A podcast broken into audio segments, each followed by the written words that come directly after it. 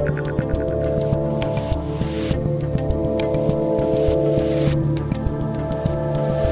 Dave Rubin, and joining me today is a comedian, a podcaster, and host of Louder with Crowder on Blaze TV. Steven Crowder, welcome back to the Rubin Report for the first time since April of 2016. April 2016. Well, I've had you on my show way more times than that. So thanks. At some point, we have to have an I've been on your show dozens of times, but somehow, literally, I mean, this is almost five years, man. Well, I think you always wanted me to do it. You always wanted to have people physically in studio, and now with the, the COVID, you'll take what you can get. And so, thanks for having me, Dave. Yeah, it is good to have you. Uh, you are doing a first here on the Rubin Report. I have never had a guest on the show before who requested to come on the show with their lawyer. And if I'm not mistaken, that is your Asian lawyer Happy. sitting right next to you, uh, Bill Richardson. Why? Why did you bring your lawyer? No, hold with on a ya? second. Hold on a second. He's first. He's half Asian, and Bill Richardson is the was the governor of New Mexico. This is a half Asian Bill Richmond, but close Oh, enough. Oh, Bill Richmond. Wait, Yeah, did yeah. I say Bill Richardson? Yeah, and actually, there is a little bit of a resemblance. So there is a little bit of a resemblance. There is. One, The, for the- sure. The, the shape of the head. I mean, sometimes my wife even mistakes me and calls me Bill Richardson if I've eat, had a little bit too much Chipotle. So I get it. No, I just had him on. be- Well, a he's on he's on the show quite a bit, uh, and so it's it's different from having you know a lawyer on just saying don't say that, can't say that, um, since he often acts like a co-host, and uh, also to make sure that I don't screw up. Since what we're talking about is you know we've talked about this a lot of a lot of conservatives out there sort of there's a little bit of sometimes crying wolf where a post was removed and so oh I'm gonna go to war with Facebook, but since there's an actual suit filed that um, could prove to be a, a landmark situation. You, you make sure that uh, you know I don't just fly by the seat of my pants. Okay, well, half Asian Bill Richmond, it's good to have you here. And you know what, Crowder, I was going to do some personal stuff with you, but let's, let's shove it. Let, let's just dive right into this thing because the, the, big tech censorship thing, I mean, this is the issue of the day. It's like, it's not a issue, it is the issue because it's our only way to communicate, at least right now. And uh, you're, you're not happy with YouTube, you're not thrilled with Twitter, but you're really not happy with Facebook, huh? Well, you know what's funny is actually uh, probably the, the obviously the people with whom I would have the the most grievances would be YouTube, right? Sorry guys about the Vox Adpocalypse. I didn't intend for that. Um, but Yeah, thanks for that, by the way. Yeah, I know. You know, I'm guilty. Um, but Facebook has been going on for a long time. And here's the thing: I just want to do my show. I just want to do my work. Bill knows this. He's been on retainer for a long time. We have so many little legal battles that we have to fight on an ongoing basis that people never hear about. The issue becomes when you can no longer actually uh, do your work or run your business. And with Facebook, this has been going on for a long time. A lot of back and forth. And then the biggest independent election stream um, ever, you know, in this election that we were we were doing, we 15 million people watching. Uh, that's not including whatever numbers on Facebook that pff, vanished. Um, was removed. And by the way, it's still up on YouTube. There aren't there isn't even a soft copyright claim, and Facebook never gave us any reason. And then after that, started throttling the page, saying that this page can only be viewed by your fans, and never gave us any reason. And this, you know, this is a long time coming because to give you an idea, this dates back to, um, you know, I've been doing this for a long time. I mean, when people talk about folks out there who do this for their money, you can go back in 2009 where I was doing videos on YouTube with a blue bed sheet. There was no money. There were no conservatives online. It was really just Yeah. sort of me out in the middle of the desert. And uh, I was very unlikable, very punchable face, rightfully so. Jason Priestley sideburns. People can go back and see it. But uh, Facebook early on, you know, I always. Uh, they approached me about advertising on Facebook, and so we always spent a little bit of money to run ads, you know, on Facebook early on to kind of grow the page, and we established a business relationship. And then at one point, um, for some reason, out of the blue, they said that I was I, I, I hadn't paid Facebook for two weeks worth of ads, that I was delinquent on payment. But here's the thing: they continued accepting money for ads every week thereafter. So they accepted money for ads all the way up until this two week period. Said I didn't pay, and then still had the same method of payment, the same card and bank account on file, and took money after that. And so uh, this is actually where Half Asian uh, Bill comes in. Then there was this article that came out in Engadget about um, this was a Facebook Gizmodo. whistleblower. Gizmodo. I always forget them. Gizmodo, The Verge, Engadget, whatever. You know, another Yeah, site. it's they- all the same, Where yeah. they claim to be tech sites, but they write, you know, about uh, about uh, how uh, men can have periods too. One of those sites. Yeah. So it was uh, talking about how pages were being throttled by Facebook, and they had this sort of screen grabs from behind the scenes, and it included Ted Cruz for president, Chris Kyle Foundation, Breitbart, and yours truly. And I thought, I wonder if this relates to something going on behind the scenes with the payment issue. Well, here's the thing. I sent Bill my, my uh, chats, you know, your customer service chats with Facebook, you know. Um, not only were they saying that my uh, account had could be removed and my payment actually, so I could be in delinquency, they'd potentially send this to creditors. Um, but uh, what had happened was I sent a physical check finally, payable to you to, uh, to Facebook in uh, wherever it is, is it Palo Alto, one of those places.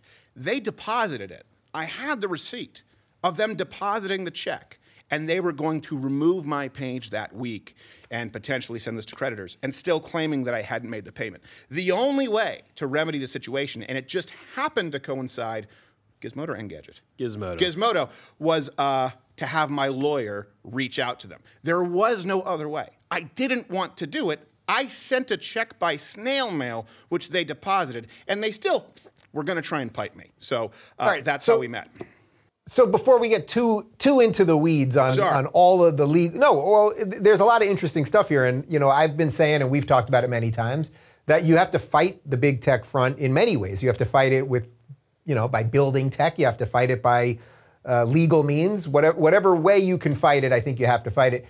But Bill, when you get the call from Crowder and he's like, "All right, let's let's do this. Let's do this with Facebook, with any of these other companies."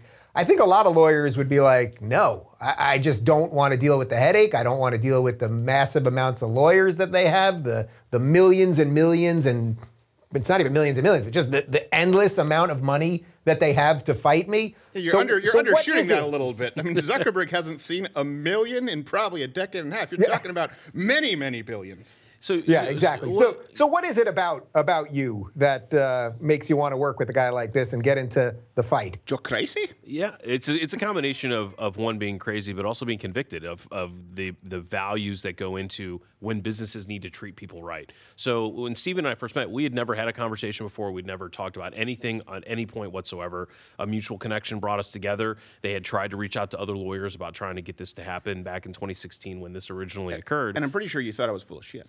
I definitely thought it was spam or craziness, yeah. or you know, there you get a lot of calls as a lawyer uh, about certain cases, and you're just not sure about whether they're any good. But when you started to put together these facts, it was at first, hey, you know, I, I wonder what's going on with this check, and then when the Gizmodo article hit, you really realize that this is something much larger than just a accounting snafu or a company deciding that they don't particularly like a certain creator. It becomes much more nefarious than that, to the point of even with regards to that Gizmodo article, there were Senate investigations and other thing. And this is back in 2016, before everything that we're hearing in the last couple of years, and especially the last couple of months regarding Section 230 and the and really the new rally and er, warpath that Facebook has been on against creators.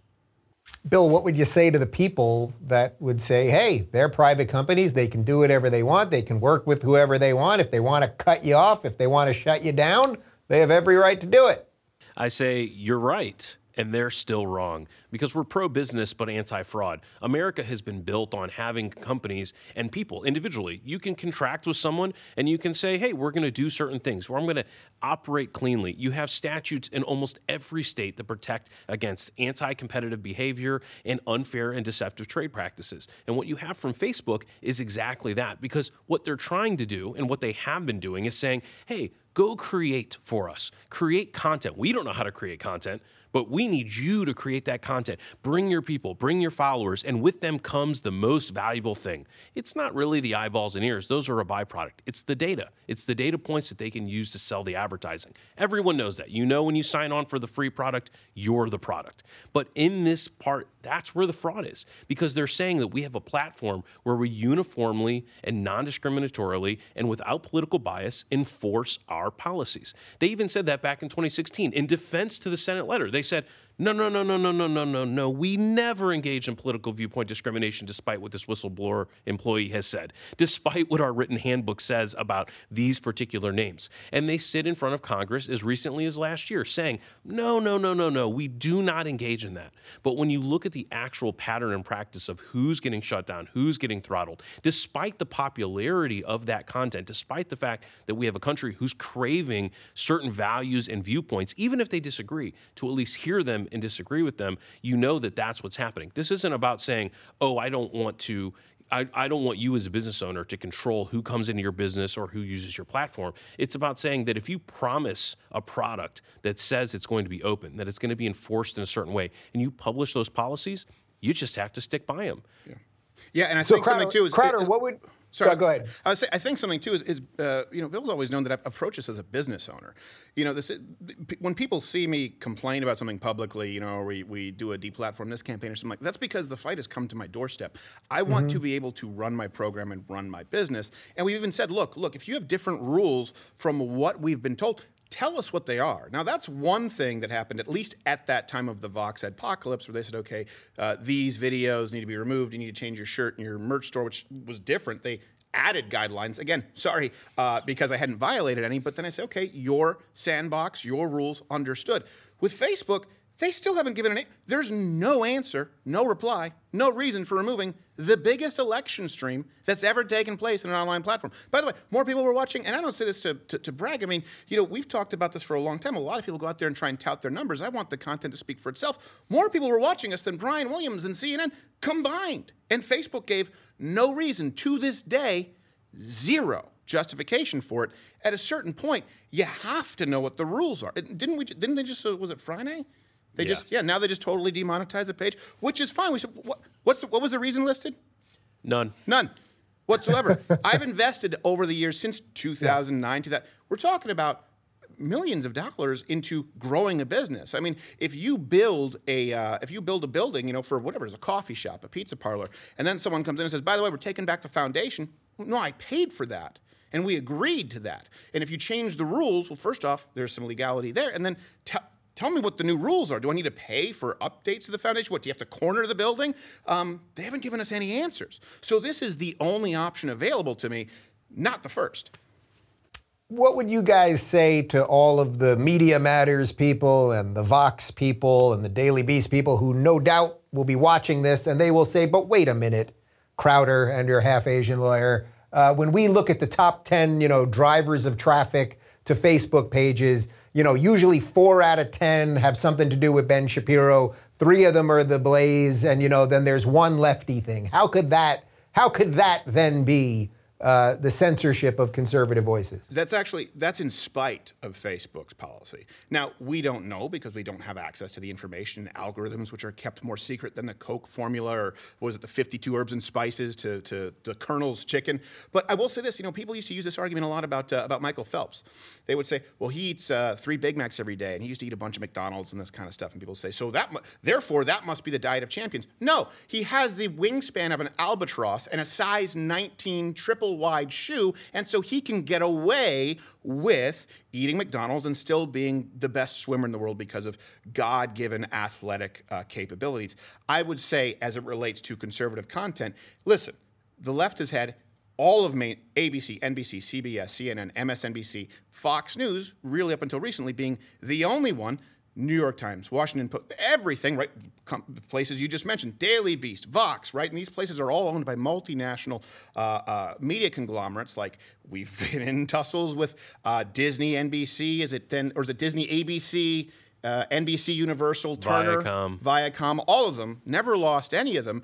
Um, and so I think that a lot of people go online for the same reason this show has been as successful as it is for something that is an alternative point of view. Alternative to what? Everything else. And so the fact that people are craving truth and information that they cannot find anywhere on their television dial, um, that conservatives shouldn't be faulted for that. It's just that the left, listen, they've had every other platform, and they're not nearly as competitive uh, here on Facebook right now. So just just because they're more successful doesn't mean that that's because Facebook's favoring them. And there's and there's two. So to jump off of that, Dave, real quick is is really what it comes down to is that the in spite of argument is very true. It's not about how much is actually being shown, it's how much would have otherwise been shown if you had enforced your policies correctly. And if at the end, Facebook's one of their arguments, one of their defenses might be our platform sucks.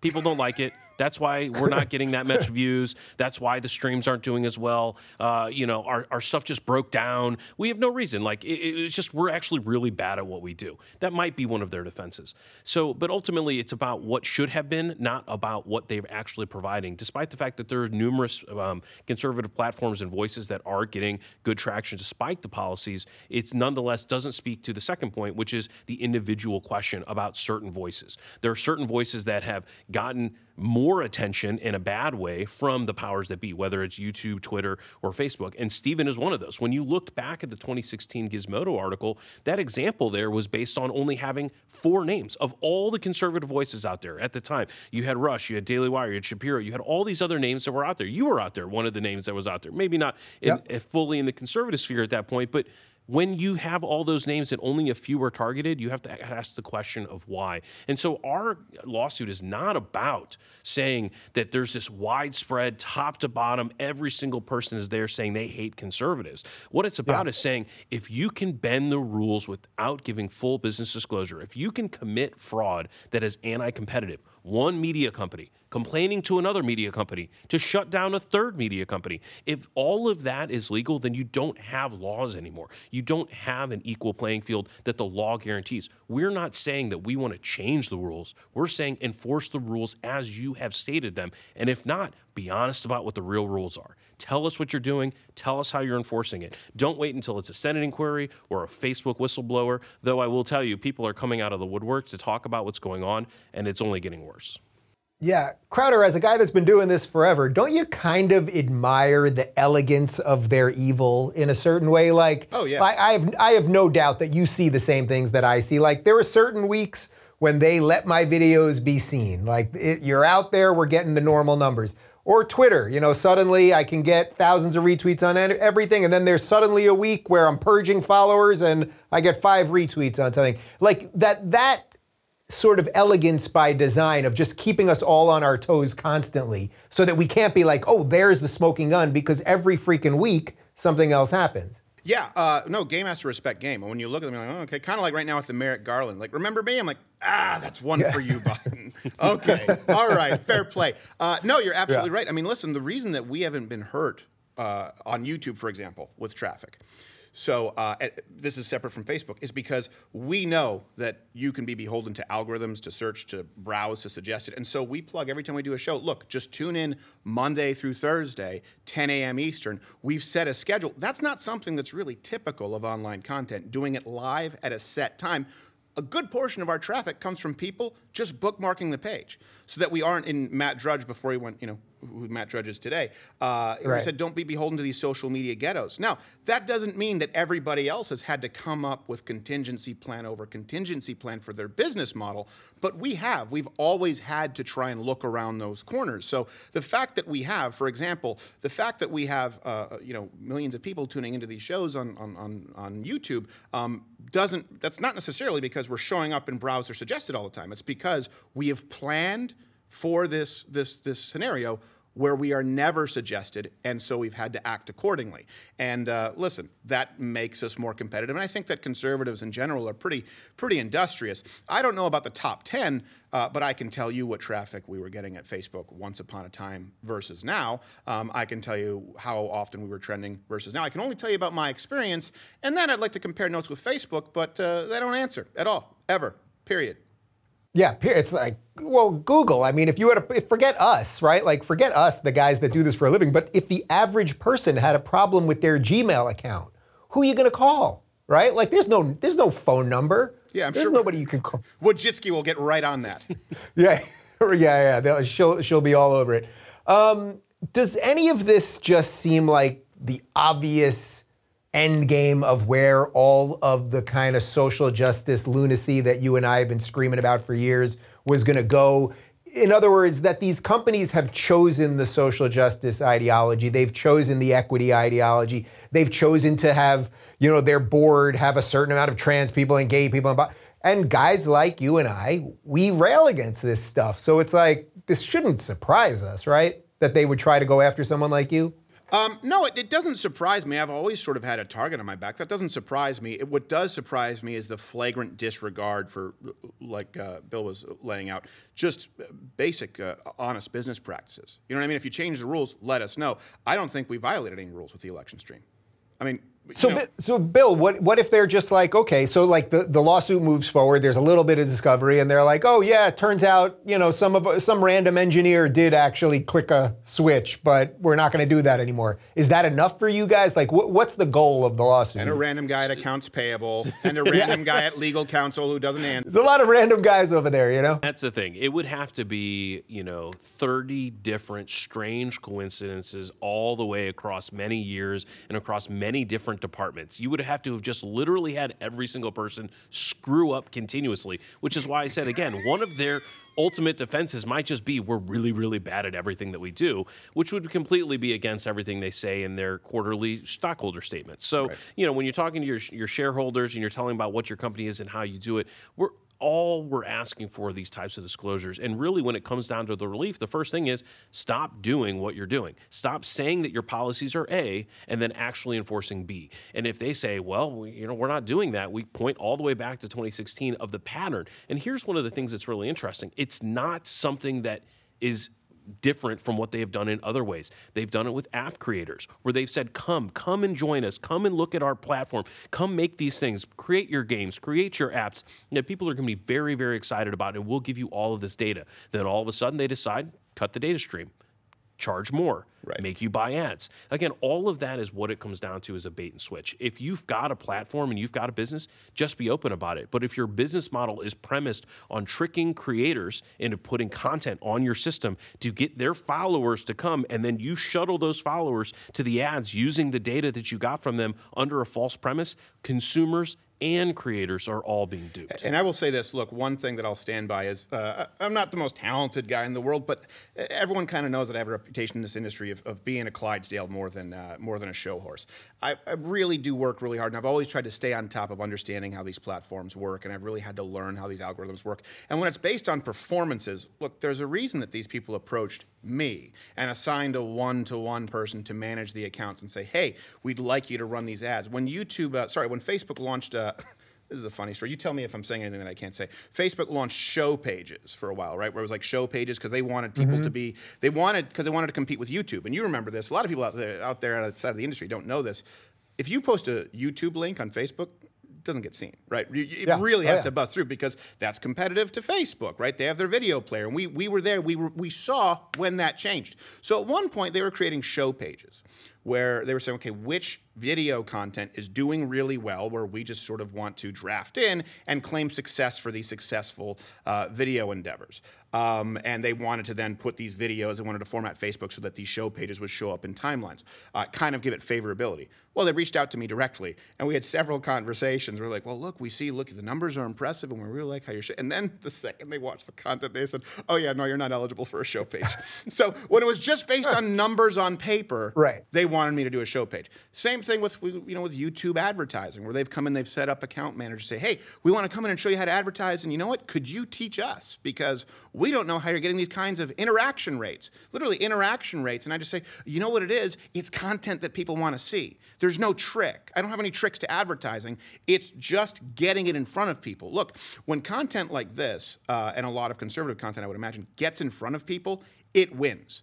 We have yeah. an interaction rate on Google uh, to give you an idea where when you can skip an ad, you know, on YouTube before a video, um, all mm-hmm. we ever did was just run my videos as pre-roll ads, no advertising, and we have an interaction rate of over 50%, meaning 50% didn't click skip ad. That blew my mind. I click skip ad, even if it's a movie trailer for a film I want to watch, just out of muscle memory or principle. I still don't know the answer. Right. And they go, Can you tell us what you're doing? Because they'd never seen it. That shows you the power of the ideas. And when I, or when the Louder with Crowder show has just been a number on a piece of paper or on their computer. No one really uses paper anymore.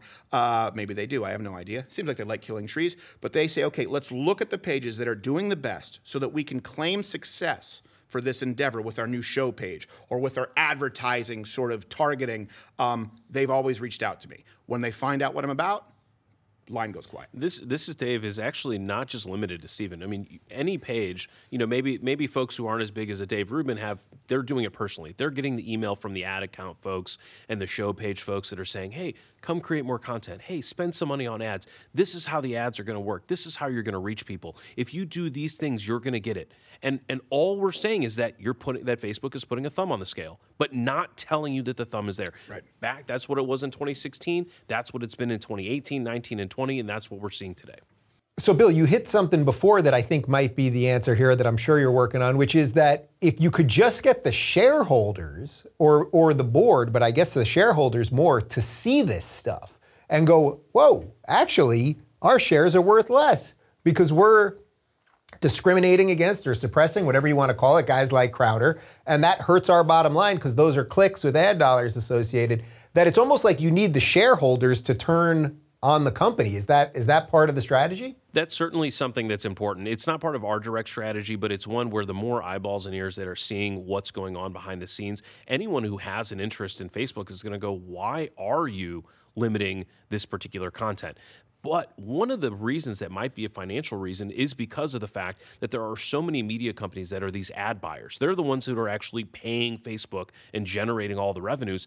Where are those companies based? Where are your NBC Universal's based? Where are your Viacom's based? Where are your Disney's based? And who are the type of people making decisions there? And that gets back to a point that you made about whether or not the the wokeness lunacy that's going on and, and all of the different social justice warrior issues, if that's the pressure, it's it is highly ironic that that companies that often rail against capitalism will use capitalism to force other companies to mm-hmm. hurt smaller companies. That's really what's happening here. And that's the media company telling another media company, hurt another media company because we don't like them. And I think it was it's never like Bill has said it's never been a plan of this strategy. It, sort of was accidental with the Vox Adpocalypse though. Remember we found out afterwards we're like why are they reaching out to us? It turns out that Alphabet took a nosedive their stock after the Vox Adpocalypse because a lot of people were upset and uh, you know sometimes the market puts people between a rock and a hard place where it's okay either appease the people who work in your pal- in your northern California offices or piss off half of the most powerful nation on earth.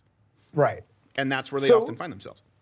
Crowder, when that Adpocalypse thing happened, and it had a lot to do with you got into a little skirmish with this Carlos Maza guy from, from Vox, who happened to be the same guy who lobbied Pete Buttigieg to not do my show and, you know, runs around calling everyone white supremacists and, and the rest of it. Does that asymmetry drive you nuts? That they, can say whatever they want about us all the time. We know that. And they can do whatever damage they want to our businesses. But then, and I uh, correct me if I'm wrong, but I'm pretty sure he's like a you know like a privileged partner or whatever they call it on YouTube. While he can say whatever he wants about us, but if we were to do the same with him, you you lost your ad rev for what a year on YouTube. More than a year, right? I don't know exactly what it was. I will tell you this, though, to be fair, um, I never really focused on, on that guy. And, and, and I hate to correct you, but really, this was just one of, or several videos in a series of criticisms of Vox. You know, Vox would do their yeah. Explain series. So we criticize Vox all the time, just like we do with John Oliver, just like we do with Vice, just like we would do with Slate. And uh, this was really kind of edited out of context. What it was for me, my problem there was uh, NBC Universal, Vox, one of the most powerful companies in the world, who also happen to have a lot of advertising uh, dollars that they spend with a company like YouTube, um, trying to get the independent content creator removed. And by the way, also they co-produce a show, um, YouTube and and Vox, um, along with there's licensing agreements with Netflix. So for me, it was really important, and I think this resonated with people as opposed to individuals. Um, it was a David versus Goliath where it's like, look, it's easy to say, hey, we have a big following and a big show, but we've built this over years. And NBC Universal Vox is trying to take that away because mm-hmm. they were late to the party. They wanted to keep everything off of YouTube. We were there when they were copyright claiming everything and not putting anything on YouTube. And then they wanted to compete and not to, you know, listen, I, I hate to do this with Fox News, but I was at Fox News for four and a half years. My own interviews that I would do on Fox News, at this point, I maybe had 50,000 subscribers on YouTube, were removed. When I would ask, hey, can I upload them? I said, sure. And they said, you know what, we actually don't want these things going on YouTube because we don't think it has the longevity. And now, of course, you see it's one of the very few conservative outlets that's consistently featured on YouTube because they have that buying power and they're trying to play catch up. This is really about legacy media um, being behind the eight ball and making up for it with dollars. And what we would, what I would like to see, this isn't this doesn't relate to our legal case, but um, this relates to the ecosystem. Look, YouTube will never be Netflix. And if they want to understand their business model and how they survive, it's not by letting legacy media try and corporatize YouTube, right? It's by focusing on and supporting their content creators. But all of these, you know, Turner, NBC Universal, Disney, ABC, there's really about five companies. They will do anything they can to remove competition. What's Brian Stelter going to do? Compete with you? Right. Compete with me? Honestly, I still want I still want to know what that guy did to get a show. Chris Cuomo, I get. His brother's governor, good-looking guy. Brian Stelter is untalented, unattractive, and uninformed, and he gets a show with no experience. Well, what's what's he gonna? That's why that guy more aggressively than any other on-air host lobbies to have people removed and deplatformed on a regular basis. It's because they're afraid of competition. So, do you think you could ever get to the the point of popularity, numbers, monetization, whatever you want to call it, that you would just be like, all right, um, I, I don't want to do the legal route anymore, or we're not getting anywhere, or it's a strain and stress and everything else, and I'm I'm just going to be free, meaning I'll be on the blaze or whatever else there might be, um, and just not deal with this nonsense. I could probably do that now.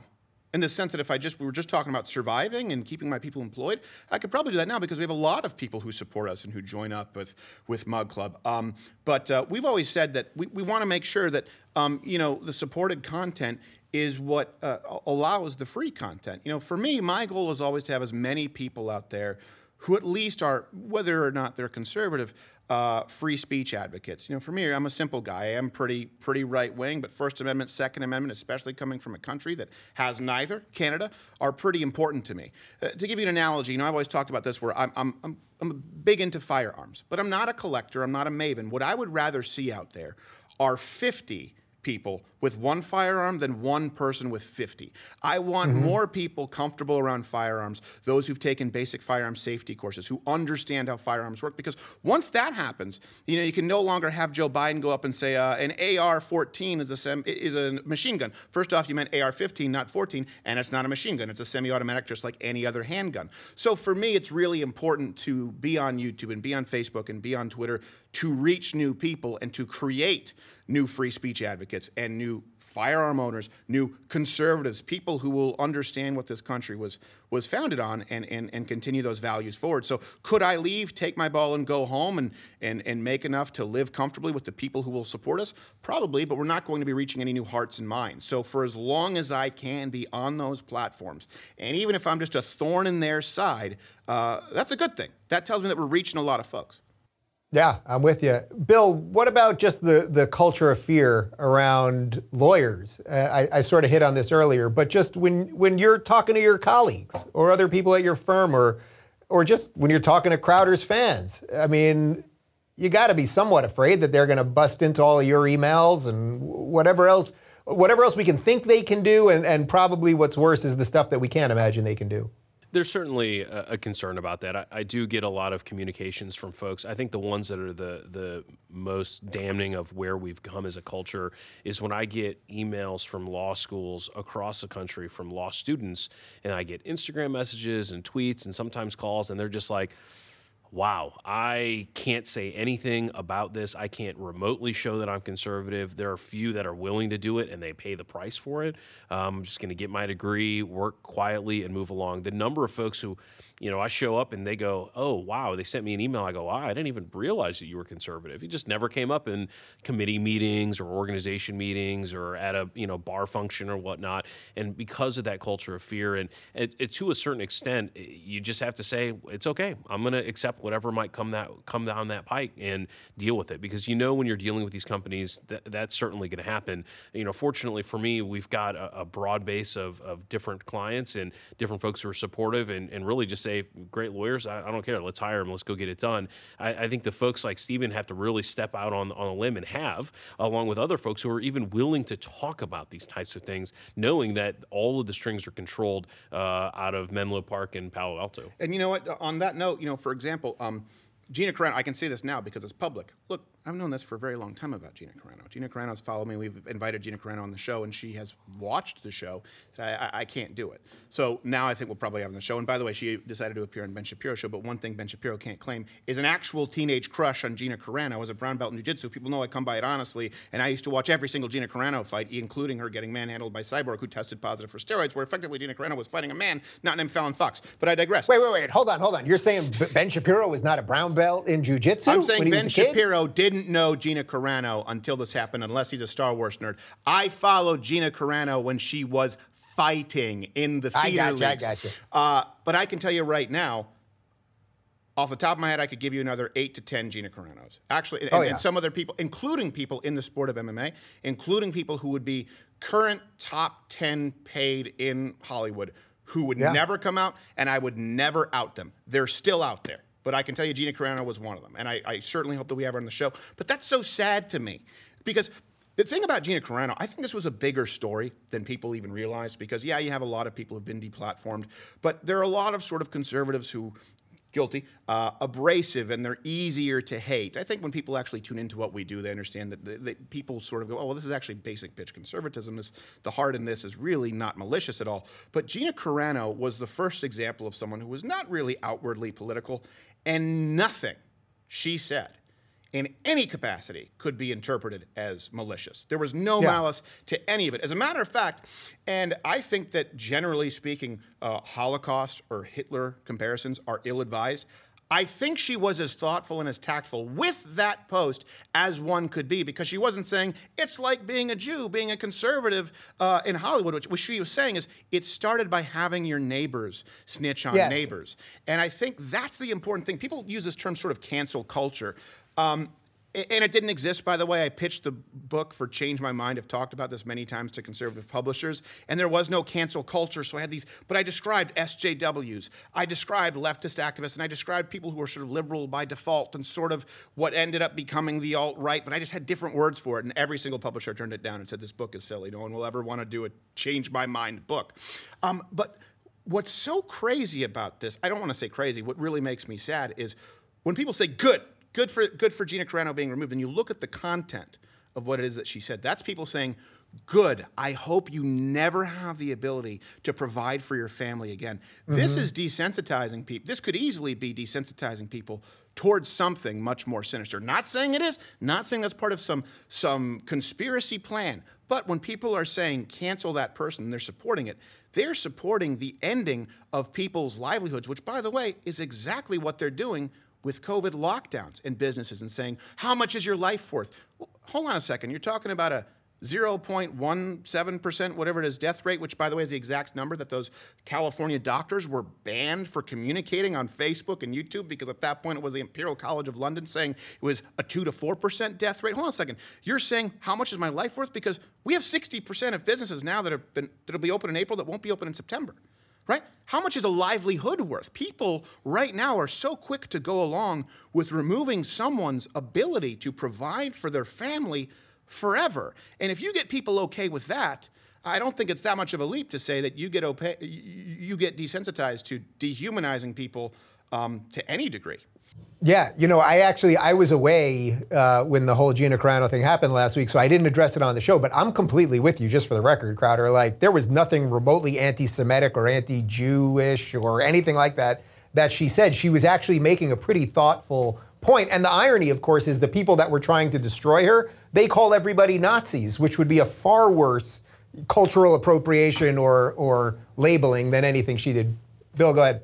There's a little bit of a frog in hot water, right? The, the whole analogy: if you throw the hot, the frog into hot water, he'll jump out. But if you just turn the heat up, you desensitize the frog, he'll stay in there and boil to death. And that's what we're looking at right now. A couple episodes, you talked about a CNN reporter who was able to say, "Oh, well, under the First Amendment, you can't lie," and you eviscerated. You had a great argument about yeah. why that was wrong, but you made a really good point. You actually made two points: one expressly and one implicitly.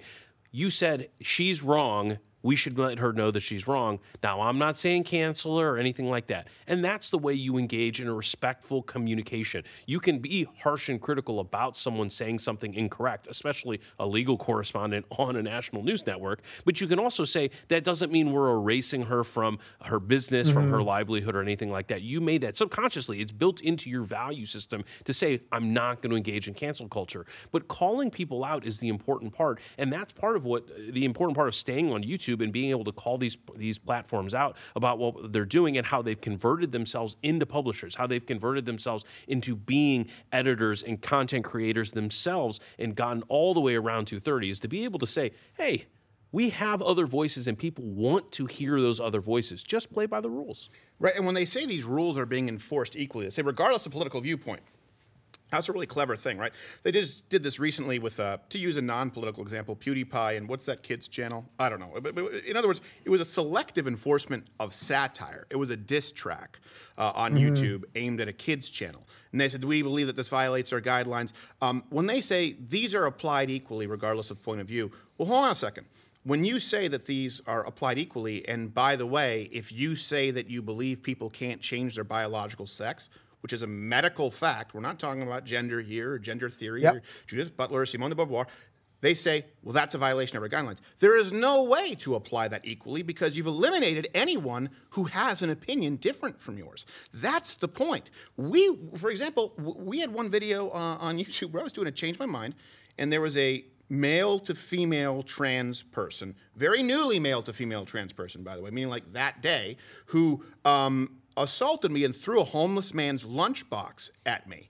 And then we did a play by play and we laughed at the way this trans male to female ran away in eh, Z's high heels because it was funny. And that was considered more offensive than stealing a homeless man's lunchbox and throwing it at me. And by the way, I don't even think I was talking about genders at that point. I think I was talking about male privilege. So this is to say that that's applied equally. There's no way to apply that equally. The deck is stacked uh, from the get-go with those rules. And then you go a step further, where with Facebook they haven't even clarified what the rules are or what the violation is. So we know that based on the publicly available guidelines with companies like YouTube, and I would say they do a better job than Facebook to give them credit there, that it's not really applied equally.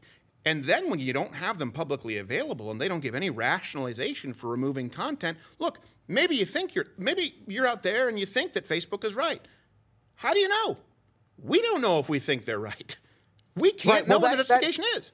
Right. So that gets to my point earlier about how social justice, critical race theory, all of all of these bad ideas that have now infected all of these companies, they're in direct combat or conflict with reality. So when you say that there are biological differences between men and women, which everyone knows to be true, every biologist knows that to be true, but that doesn't fit in with the SJW thing that these companies have now put into their terms of service, they've put into the, the way they behave with their boards and everywhere else. It's almost like this, this is a totally intractable problem because their reality actually is different than the reality that we've known for thousands of years. You know what's funny though is actually I will say this with the and the people say, well, why do you focus on the trans issue so much? Well, I will say this because as a Christian conservative, I believe when you say that there that that uh, there is no fundamental difference at all between men and women, that men and women are completely interchangeable.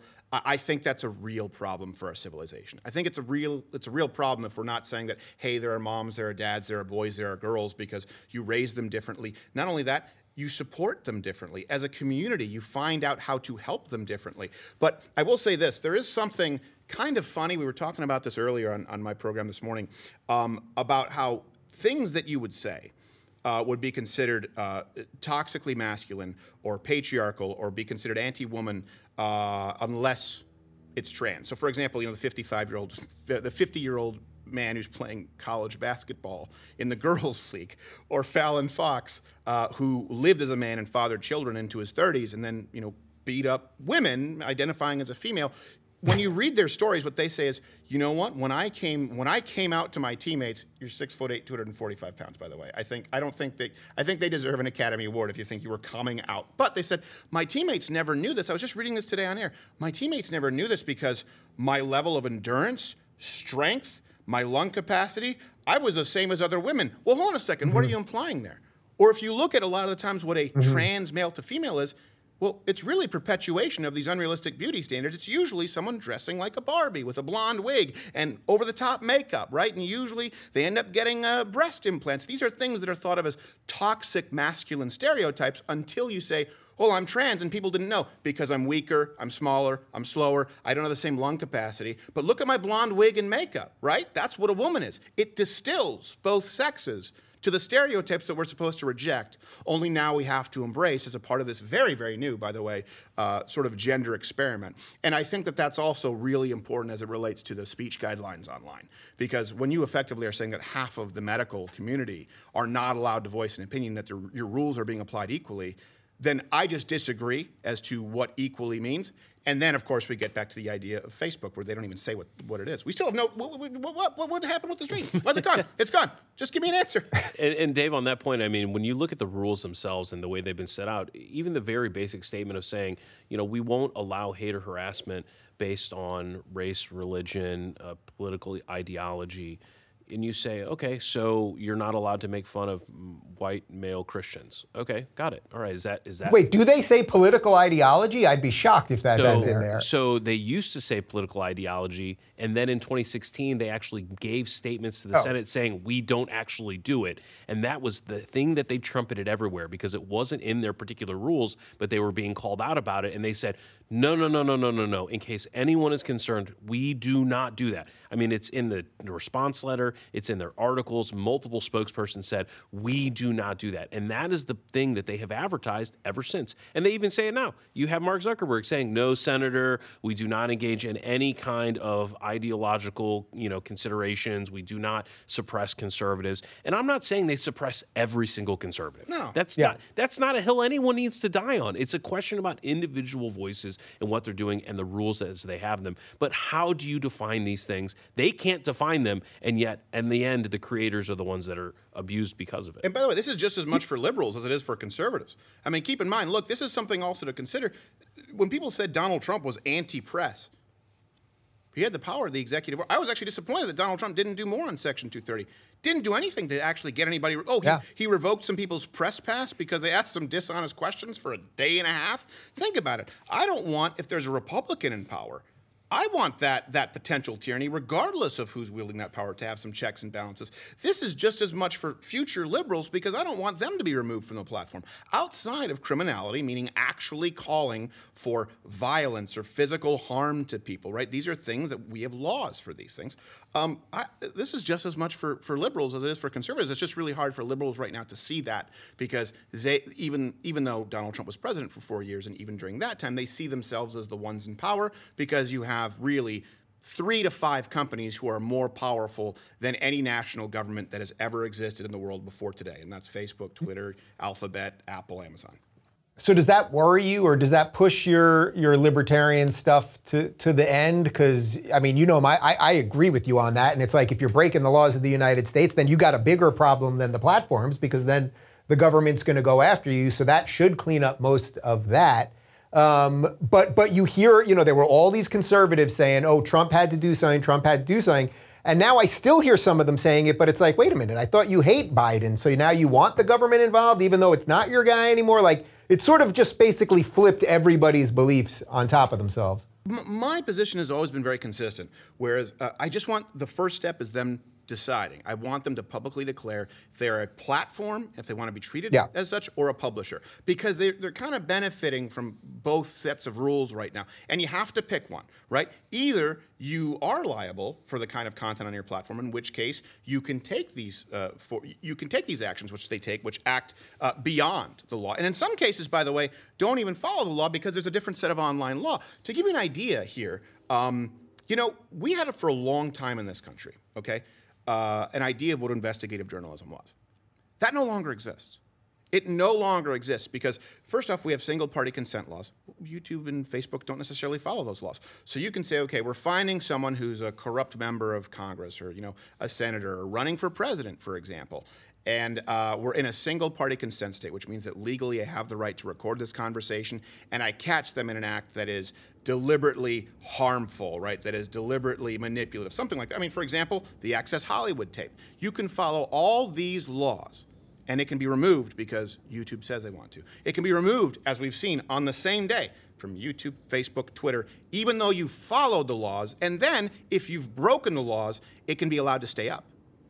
That is a very, very scary thing. We've had this happen where we've interviewed people on the street, right? Where we've, and we were already in single party consent states where we had the right to interview people, but had them sign release forms to be on air with these questions. And then YouTube said, actually, this uh, someone said this was a violation of privacy. So well, this is a public protest. Uh, well, there's no reasonable expectation of privacy. And by the way, we have them. If we want us to send you the form, we have them on camera confirming and consenting. They say doesn't matter because now the rule is if anyone ever regrets being on camera, we're going to remove it. Well, how wonderful that would have been for Nixon. how wonderful for Anthony Weiner. Investigative journalism right. doesn't exist anymore, and that is scary because these people can effectively create the laws and that determines what you what you can and can't see, and it determines who and who is never held accountable. Yeah, Bill, is there anything you can do or look into on the moving goalpost portion of that? So, for example, you know, after 2016, basically every lefty YouTube channel ran for four years, and not not just them, CNN, everybody ran with you know Russian collusion. He's a, he's a fake president. Hillary Clinton said he's illegitimate. The whole thing. Um, but you guys know that if we were to even discuss anything about this last election, that both of us could, you could probably get booted for being my guest right now. Um, is there anything you can look into on, on that? Well, it's certainly something that we're going to be looking at very closely because of the of the fact that this case involves fraud. It's it's a question of are you taking policies and enforcing them one way depending on the speaker versus the other? Now, folks on the left will say that's exactly what you're supposed to do. If someone who has one skin color says something and someone who has a different skin color says something, you have to view them as very and completely different, right? Mm-hmm. That's actually a fundamental value of certain groups in the country who tend to be lobbying these political these uh, platforms and publishers about how they're actually engaging in their in their business. But what we're saying is, no, your rules say you will not treat the speaker differently based on who the speaker is or their characteristic, and that's the rule that we're trying to say. So, of course, we're going to be looking at saying, well, why did you decide to let this content stay up, but yet you took this other content down because you said that it was hateful or harassing or going against a certain race or religion or whatever it may be, or you thought that it was not speaking uh, exactly how you should speak about COVID or wasn't parroting the current version this week about what the WHO is saying the rules are on masks or vaccines, and you go and you find those hypocritical examples. Every one of those is absolutely relevant to not only our mm-hmm. lawsuit, but mm-hmm. it's very relevant to all of the state governors and attorney generals who are going after Google, Facebook, and the other platforms based on their anti competitive antitrust lawsuits that are going out there right now. Bill, let me ask you something else before I let Steven jump back in. On, on, the legal side, I mean, I'm a firm believer at this point. You know, I'm in crazy LA, California right now. We don't know for how much longer, but at least as we're recording this, um, that that lawsuits are going to be what what actually turns this country around. Which I, I hate to say, although it probably sounds good as a lawyer, that that it will ultimately be suing Gavin Newsom. It will be suing Andrew Cuomo and getting all of the stuff on Discovery that will show that there was no science behind lockdowns and the arbitrary decisions they made, and it was much more about politics than everything else. Do, do you see that as the way that we get out of this this endless half state of lockdown that we're in? It, it is. It's going to be that way. It's going to be your investigations of Cuomo. It's going to be your investigations in a variety of different states. It's it's looking into what was said publicly, and this cuts both ways. I mean, this is really important to say. We're talking about universal principles here that cut across all ideologies being pro business but being anti fraud, requiring businesses to give adequate disclosures. When you're a politician, saying the truth based on the information you have. Maybe you're mistaken. People get mistakes all the time. Right. Governments make mistakes all the time. Biden didn't mean to say the N word, E R, clear as day, but he did it. and you own up to those mistakes, right? And and then you Yeah. live with the consequences. Uh, fortunately, we do live in a country that says that we will allow this to happen. However, there is a dangerous precedent being set right now, and you kind of talked about it earlier, which is a cancel culture as it relates to even the legal field, right? Whether or not certain lawyers or law firms should not be allowed to do it because of who they voted for or the positions that they espoused. And again, we're not talking about crazy policies. We already have laws in place. We already have disciplinary rules in place that have worked for decades and decades and decades. But to now say, well, wait a minute, I don't really like their voting record. I don't really like the policies that they're talking about. So now they can't even bring a lawsuit. Now they can't even show up in court. Who is going to represent the individuals who are saying, wait a minute, these companies need to do something different? Look, we're, we have no qualms about the fact that there's going to be an uphill battle between California federal court, a California based uh, court of appeals, and eventually having to get to the Supreme Court. We know that that's going to be the case. We know that the misinterpretation of Section 230, which is titled Good Samaritan, it says you have to have a good faith basis for removing the content in order to have liability, not a complete blanket of saying, well, we woke up today and we decided to just cancel this entire page. That's how it's being interpreted right now. And we know that this is the only way that it's going to happen. I still have full confidence in exercising the legal remedies that we have in this system. If for some reason, and I'm guessing right now it's not going to happen, that the legislature doesn't get something, Congress doesn't get something done to change it. Whether it's Biden, whether it's Trump, whether it's the candidate in 2024, whether it's any candidate in any Congress, whether it's Senate or the House, the, everyone needs to come down with these universal values of saying that businesses need to be held liable when they're violating laws, not have blanket protection like 230 is currently being interpreted, and simply can't engage in rampant, ongoing fraud of every person who's on these platforms. And he's something. You know, what- I was just Sorry, I was gonna say, what are those? Are those caiman? What are those boots? Those shoes? I don't know, I don't stamp know. leather. He's wearing some spiffy shoes. Sorry, Dave. I got distracted by his shoes. I have, I have two points to make, but I want you to go first. Yeah, Well, I was going to say that uh, as you were laying that out, Bill, it reminds me of years ago when when all of the nonsense started with YouTube very early on, and I finally got a contact. I'm sure Crowder, you remember at first when you finally get a human being there somehow, and I get somebody. Yeah, and you finally get an email address, and somebody actually said, wh- whoever the YouTube partner manager was, whatever you want to call him, said wh- because I kept saying, hey, you know, I'm getting these emails every day and hundreds of tweets every day. I'm, people are being unsubscribed from my channel. So they said in an email, I still have the email. They said, oh well, after weeks, we looked into it, and there is a bug on your channel, and we're going to see what we can do. Now, then, I, of course, I don't hear from them for a month or two. Finally, write back. And then I got a form letter email saying this person uh, no longer works in this department, and you can do everything through the, you know, just like the manual submission thing. And that was it. So, Bill, that gets to your point about, you know, how they, how they decide. Okay, you got a human, now you got a robot.